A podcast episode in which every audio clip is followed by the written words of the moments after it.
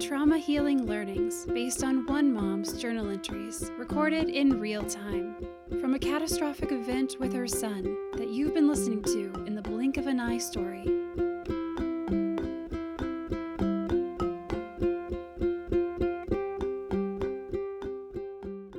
Life can change in the blink of an eye. Hello, dear ones.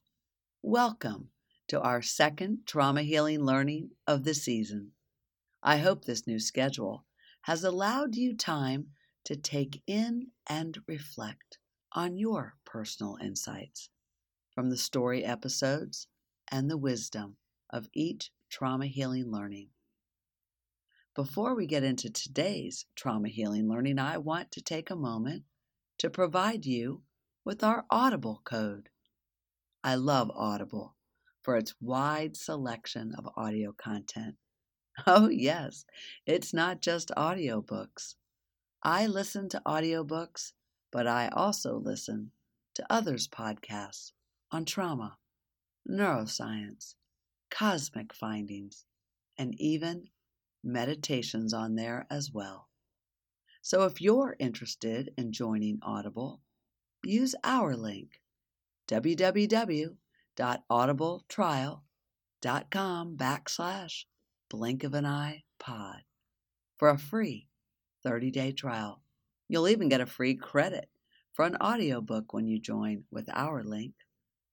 A quick note for every person who joins Audible using our link, Blink of an Eye earns a small commission. Thank you for helping us. I hope Blink of an Eye is helping you. Now, for this week's trauma healing learning how to make the transition of care easier from the hospital to rehabilitation. A conversation with Tara Grimes of the Shepherd Center.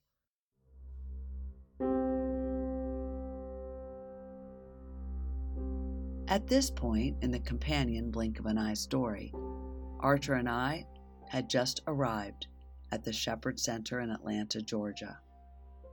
Archer was thankfully accepted into the Shepherd Center's rehabilitation program for quadriplegics, specifically their adolescent program, after an evaluation with an access case manager, Tara Grimes.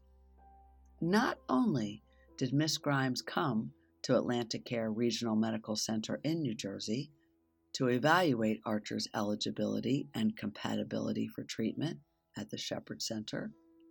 She helped me coordinate the ICU to ICU transfer, which had to be made via air on a medical jet.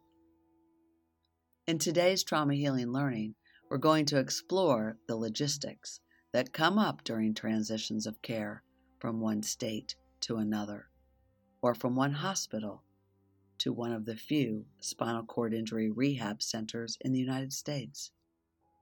And we will talk about how best to handle a complicated hospital and insurance administrative situation when you're already dealing with so much. When a family is in shock, the trauma experience often goes uncared for because there are so many logistical and practical decisions that need to be made with urgency. So, an aspect of caring for someone or a family in trauma is to help them logistically, which might allow some experience of safety which can then begin the shift of attention to a focus, even if just momentary, on trauma healing. You'll hear excerpts from my conversation with Tara Grimes, along with tips from me about how best to navigate these cataclysmal medical moments.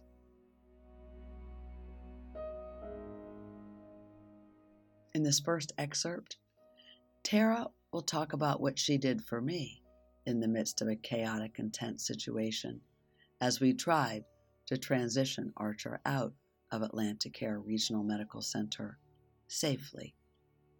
at a time when they thought Archer might not be stable enough to be transported, but also might not survive if he were not transported, since the hospital had exhausted all of the options within its spinal cord injury understanding. And I learned that our insurance would not pay for the Medijet transport and personnel, and I had to find $25,000. It was a high stakes situation, and there were many reasons to despair.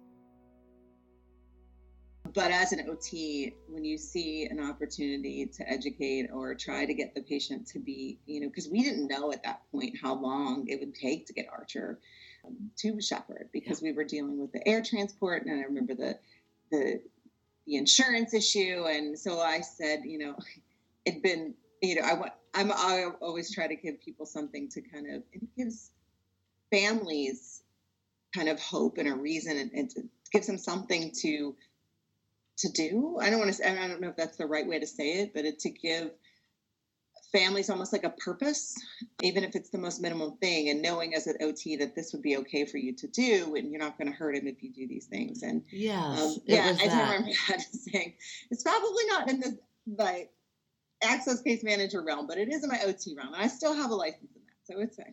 Yeah, it was really. I remember it distinctly, and it just it did bring us more hope. It was very practical.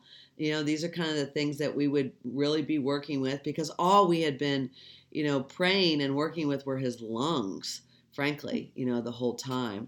So he could actually even just take in oxygen. Um, it was, you know, he was so caught between a rock and a hard place with with uh, the ability to you know breathe in oxygen and then the, of course yeah. the machine pushing it and the and the you know the holes uh, leaking it back but out I again. think the perception of meaning is a little different at Shepherd. And I just, from my experience, when I worked at Shepherd as an occupational therapist, I was in the ICU and I did work with a high quadriplegic team. So when the pulmonologist in the ICU at Shepherd, they're taking a definitely different perspective. So instead of the patient being lying down all the time and you know only rolling side to side, we're getting them up. I mean, you know, we were trying as long as they were medically stable, and you know, in Archer's case, he might not have been all the time, but the perception of just mobility. I, I learned that from you. It was this this notion that there, if he could if he could get up, we had thought that the two times in almost 30 days, the only two times that he had been put into a chair, we were told it was to help with the the the release, the discharge of the lung fluid that that had mm-hmm. built up, right? But indeed, I learned from you. No, this is really good for his overall well-being. It's good for his blood pressure. It's good for his dysregulation. And I, I had still never heard the word autonomic dysreflexia until I got to Shepherd, or the words. mm-hmm. It was just more like you know his his wonky you know blood pressure, and I watched it was the day you came, uh, the day before, and then it really solidified when you came that when we did get Archer up, oh, it was very hard. Everything kind of went haywire, and and and I think everybody was sort of afraid to lift him because of all the tubes and everything like that. It was really arduous, but I observed his heartbeat and his oxygen saturation rate and his pressure. I, I observed them at a better place. And I'm like, oh my gosh. And then when you told me about how, no, we're going to have him upright, this is what's good for him, I, it just so made sense to me. Mm-hmm. Yeah, it was, it was kind of, yeah. it was kind of big actually. Yes, the power of solid, basic, helpful knowledge is big to someone in the middle of a crisis. Knowledge that can help alleviate aspects of the trauma crisis, such as tips for how to survive, how to stay alive, are very powerful. Knowing about autonomic dysreflexia was illuminating. And keeping Archer upright to counteract the dysregulation caused by the severing of his spinal cord was something we could do and made such solid sense. It was like a laser that pierced the dark, and I felt hopeful. Have you ever been in such a stressful situation where someone had some expertise you did not and told you, shared it with you, or showed you, and it transformed your fear or your suffering or pain? like being on a hike and getting bitten by a snake, and someone with you knows how to suck the poison out of a bite. Or being in a place where someone falls badly or is cut badly, and someone comes along with a piece of cloth and knows how to tie it to stop major bleeding. Or maybe it's just being cold outside and someone knows how to make a fire. That kind of expertise, helpful, specialized knowledge shared freely with you. You can't help but to feel grateful. And it does bring hope. You know what I mean? I mean, you might be that person, that friend, or that medical staff member with particularized knowledge that you share that is truly helpful. Like Tara was to me, we all have opportunities to inspire hope in others when we share helpful information. Tara and I also talked about what she saw as she was assessing Archer.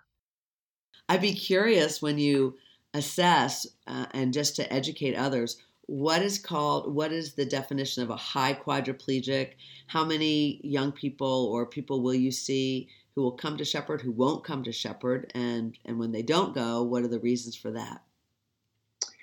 So for us a high quadriplegic is going to be a c5 and above so maybe c4 you know c5s they do have some biceps so they can bend their elbows so it gives them some independence and, and you probably know it, to be able to feed themselves. But for the most part, they're going to be fairly dependent um, for a lot of basic ADL things that they do for you know things that you do every day, bathing, dressing, toileting, those kind of things. And so we're looking at a high quad that probably won't come on, off the ventilators are going to be our C2s, C1s because their diaphragm is not innervated at that level. And we, you know, in therapy, we kind of look at every level that you get below that C5 is a level of independence. When you get that C6, you get some wrist. And then when you get C7, you get your triceps, which give you the ability to push a, a manual chair. And so it does, when we're evaluating patients, it makes a difference because I'm looking at what their functionality will be when they're, you know, if this is where the fracture is, you know, this is what I expect the patient to be able to do. But, you know, we don't always go, you know, sometimes there's medical complications that make the patient not be able to do those things or they they're incomplete and they start getting some retention muscles below that level um, so that's kind of how we're looking at a quadriplegic and then even with a paraplegic those patients you know they should have full function of their arms but you know a quad a paraplegic starts fairly high on the chest and they might not have abdominal muscles um, so they can still be you know, have some difficulty unless it cuts down further and they have some abdominal muscles. And then the second part of your question was when I when they choose to come to Shepherd or Yeah, like how many do you see who go to Shepherd and how many do you see who don't go? And for those who don't, how come? So a lot of the times once the evaluate the referral comes to us, makes it to our desk, to my desk, it's a pretty high turnover rate to get to Shepherd. I mean, I think that once the referral's there, they've invested, they learn the difference between a specialty spinal cord injury rehab and just like the local rehabs. They understand that they're, you know, because it's a very short period of time in somebody's life that can maximize a recovery. Oh and, yeah, talk say say more about that. It is a very so, short period of time. Yeah, yeah, I think a lot of people think that now they used to be in rehab for years, and unfortunately, with insurance, you know that does just doesn't happen anymore we have a longer length of stay than most places but you know because we're trying to get them as independent as possible you know it, it can be two to three months out of your life and kind of seeing the perception and you know there's going to be 60 plus on average about 60 spinal cord injury patients at shepherd at a time. And so you're seeing what other people can do the expertise of you know our, our recreational therapy department and the therapists and the, and the physicians and the nursing staff and everybody you know all the way down to our to the you know the environmental staff that's cleaning things. They, they're all have a vested interest in in shepherd in this spinal cord injury patient population and how can we get these patients independent and i think that kind of helps the patient to realize that there's something special about that versus, you know, in in the end you see what your your your function can be, your your life can be something different.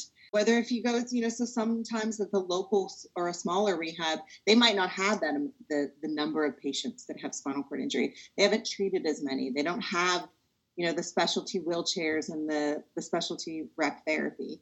And not to say that those places don't have a place in the world of rehab.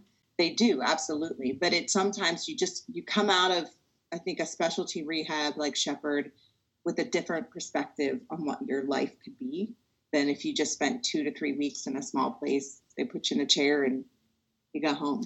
Yeah, that's actually what was initially told to us by his spine doctor. You know, he will we, we will stabilize his spine uh, he'll be here for a few days, uh, barring any complications, and then he you'll choose you'll take him home and he'll go into rehab for four to six weeks. That's what we were told. Yeah, yeah, which probably and that's part of my job when I get to hospitals, especially new hospitals, is to educate the not you know we keep coming back to that education thing, but is to talk about the, to the staff and to the even to the physicians, the, the nursing staff, whoever wants to listen to us, is say, you know, it, it doesn't have to be like that. They don't have to just go to the, to the local place and, and, get four to six weeks to go home. Like, but these are young, vibrant kids. And even, you know, we have adults that come in and, things too, but especially we're just talking about our adolescent population is like, you know, they're going to live 20, 30, 40 years with this injury. We need to, to give them knowledge. We need to, for them to see that there's going to be something beyond what is right here right now and i think that that's you know helpful for those patients and and, and for the staff that's at these you know places too yeah i i i agree. I'm just i'm wondering who once that referral is made and hearing that there's a pretty good amount of investment i know for us there we had friends who were calling. I think alana shepherd herself even got um, involved by saying, you know, make sure you tell them that, you know, Alana, that, you know, Alana Shepherd says we're going to get that boy here. And I I was I've always wondered if that was part of the referral for you. Like, did you know those things were happening behind the scenes? Uh, yes, I mean Shepherd's a small world, in, in sense of we all know each other. I mean, we've all met Alana, we've met you know, and, and Dr. Leslie. So yeah, I mean, then we get the email, and you know, from Sarah, who you know is in letting us know that Bernadette had reached out. So yeah, those are all things that we understand as part of that. Um, it doesn't I wouldn't say it necessarily changes the way I approach an evaluation, but I do think that it's helpful that you that people know, you know, that you know they know the position there or they know Alana because or if they know people that have been to Shepherd. So that's a, a big thing too, is you know, in Atlanta area, maybe a lot more people know Alana or Dr. Leslie or things like that. But in you know, in my territory in the mid the mid Atlantic, it's more families so somebody knows somebody, oh, I know somebody whose son went to, to Shepherd and they had this outcome. Or they're reaching out to other families and saying, you know, I I know this person, you know, their kid was 16 and and he was at Shepherd for this long. Do you want to talk to this parent? And and so think a lot of uh, referrals do not only come from the physicians and the staff at the hospitals, but also from kind of word of mouth and you know social media and that kind of thing. Um, people you know and and once i think that's helpful but i think it also helps you it helps patients become you know to, to start researching a little more so then they'll they'll start looking up shepherd No, and they'll learn about Shepherd and maybe what their local resources are. And if they don't come to Shepherd, I, I'm, you know, if the referral is made and they don't end up coming to Shepherd, it's it's usually because they're you know maybe the family couldn't get be gone for that long period of time or the discharge plan just wasn't there to be a safe discharge. They go all the way to atlanta and then come back.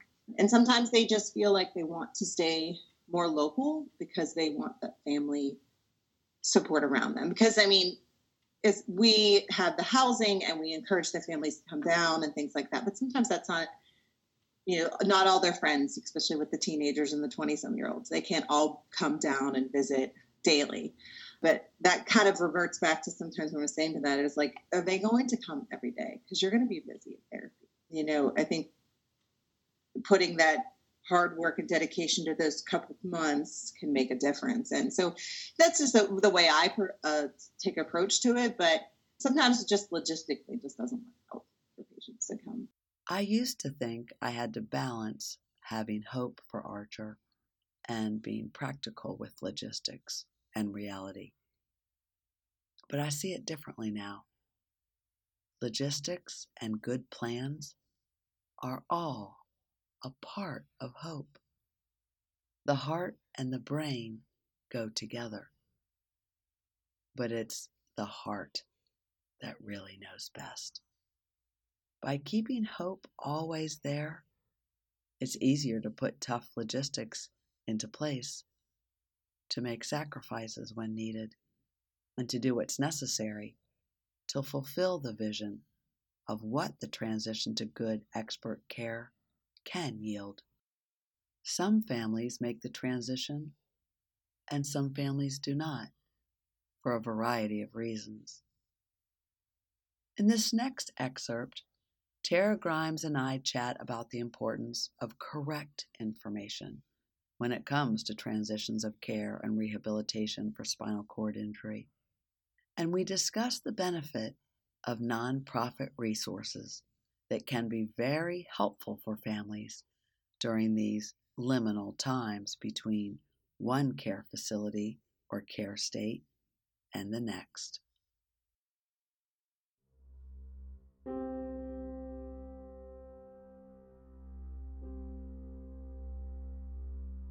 I think families also kind of need, I don't want to say a purpose, but something that helps them to to know that they're helping their loved one because they feel, you know, I had a mom just say to me, she's like, I just feel helpless.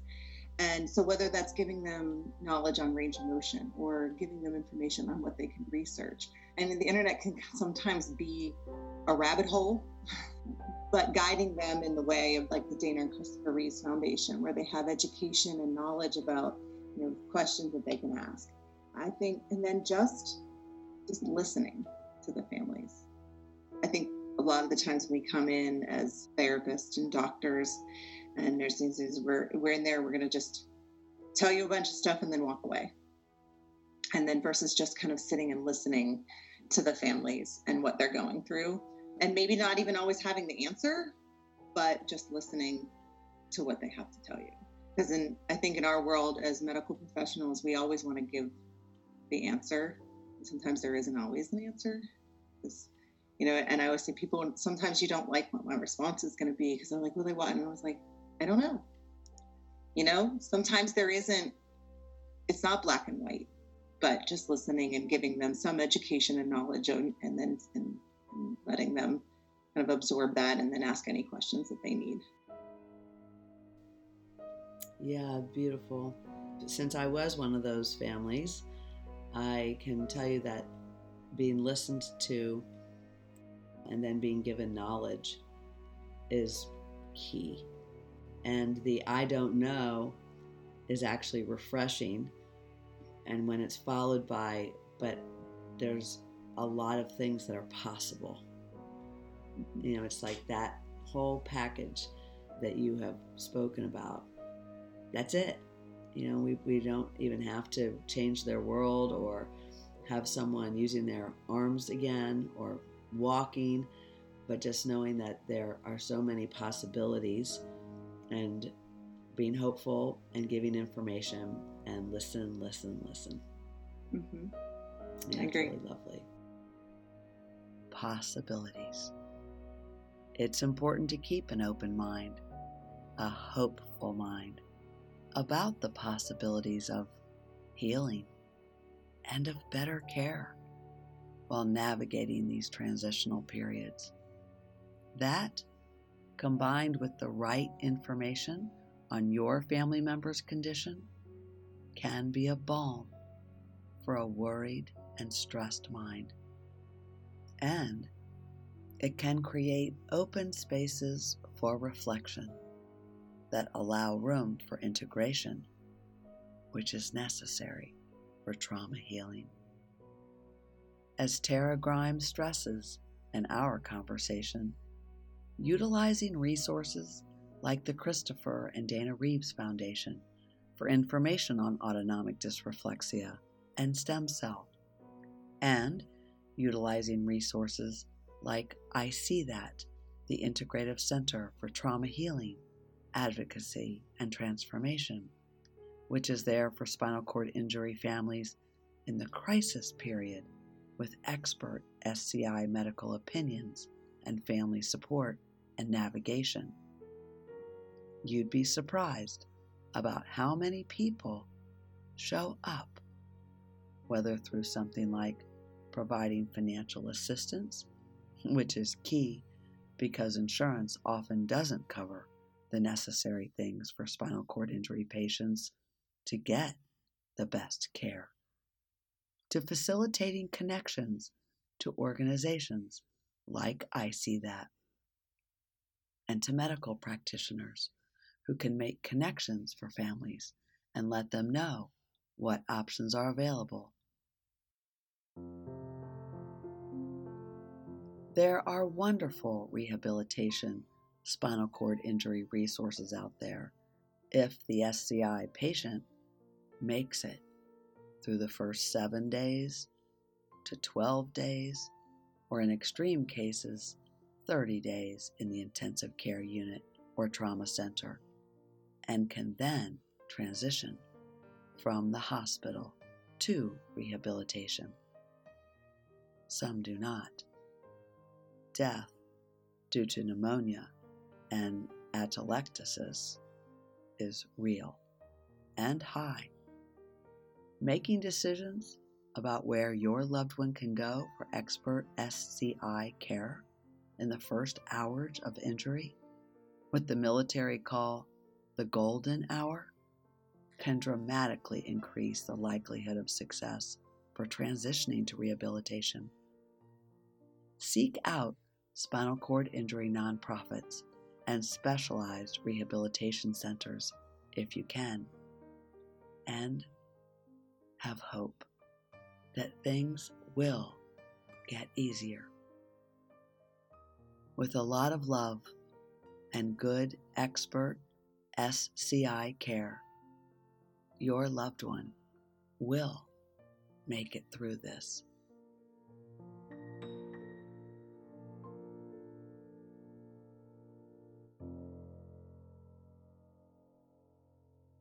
Life can change in the blink of an eye. Life is so precious. Sending love. Hope for everything. Obtain everything. Thank you for tuning in to the Trauma Healing Learnings. You may tune in to the companion Blink of an Eye story at Season 3, Episode 2 Every Aspect, Every Molecule. And thank you for listening and subscribing and following. And thank you for telling your friends about Blink of an Eye. Together, we are raising the vibration for healing.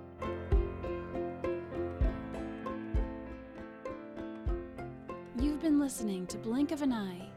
We ask that you share this with anyone who may need inspiration, a lift, or who may relate. Never miss an episode. Listen on our website, blinkofaneyepodcast.com, or subscribe on Apple Podcasts, Spotify, or wherever you get your podcasts. This episode is sponsored by I See That, the Integrative Center for Trauma Healing, Advocacy, and Transformation. I See That is a multidisciplinary nonprofit that provides tangible support, trauma healing education, and advocacy for those experiencing crisis or trauma. To donate, please visit www.icthat.org. That's the letters I C T H A T dot O R G.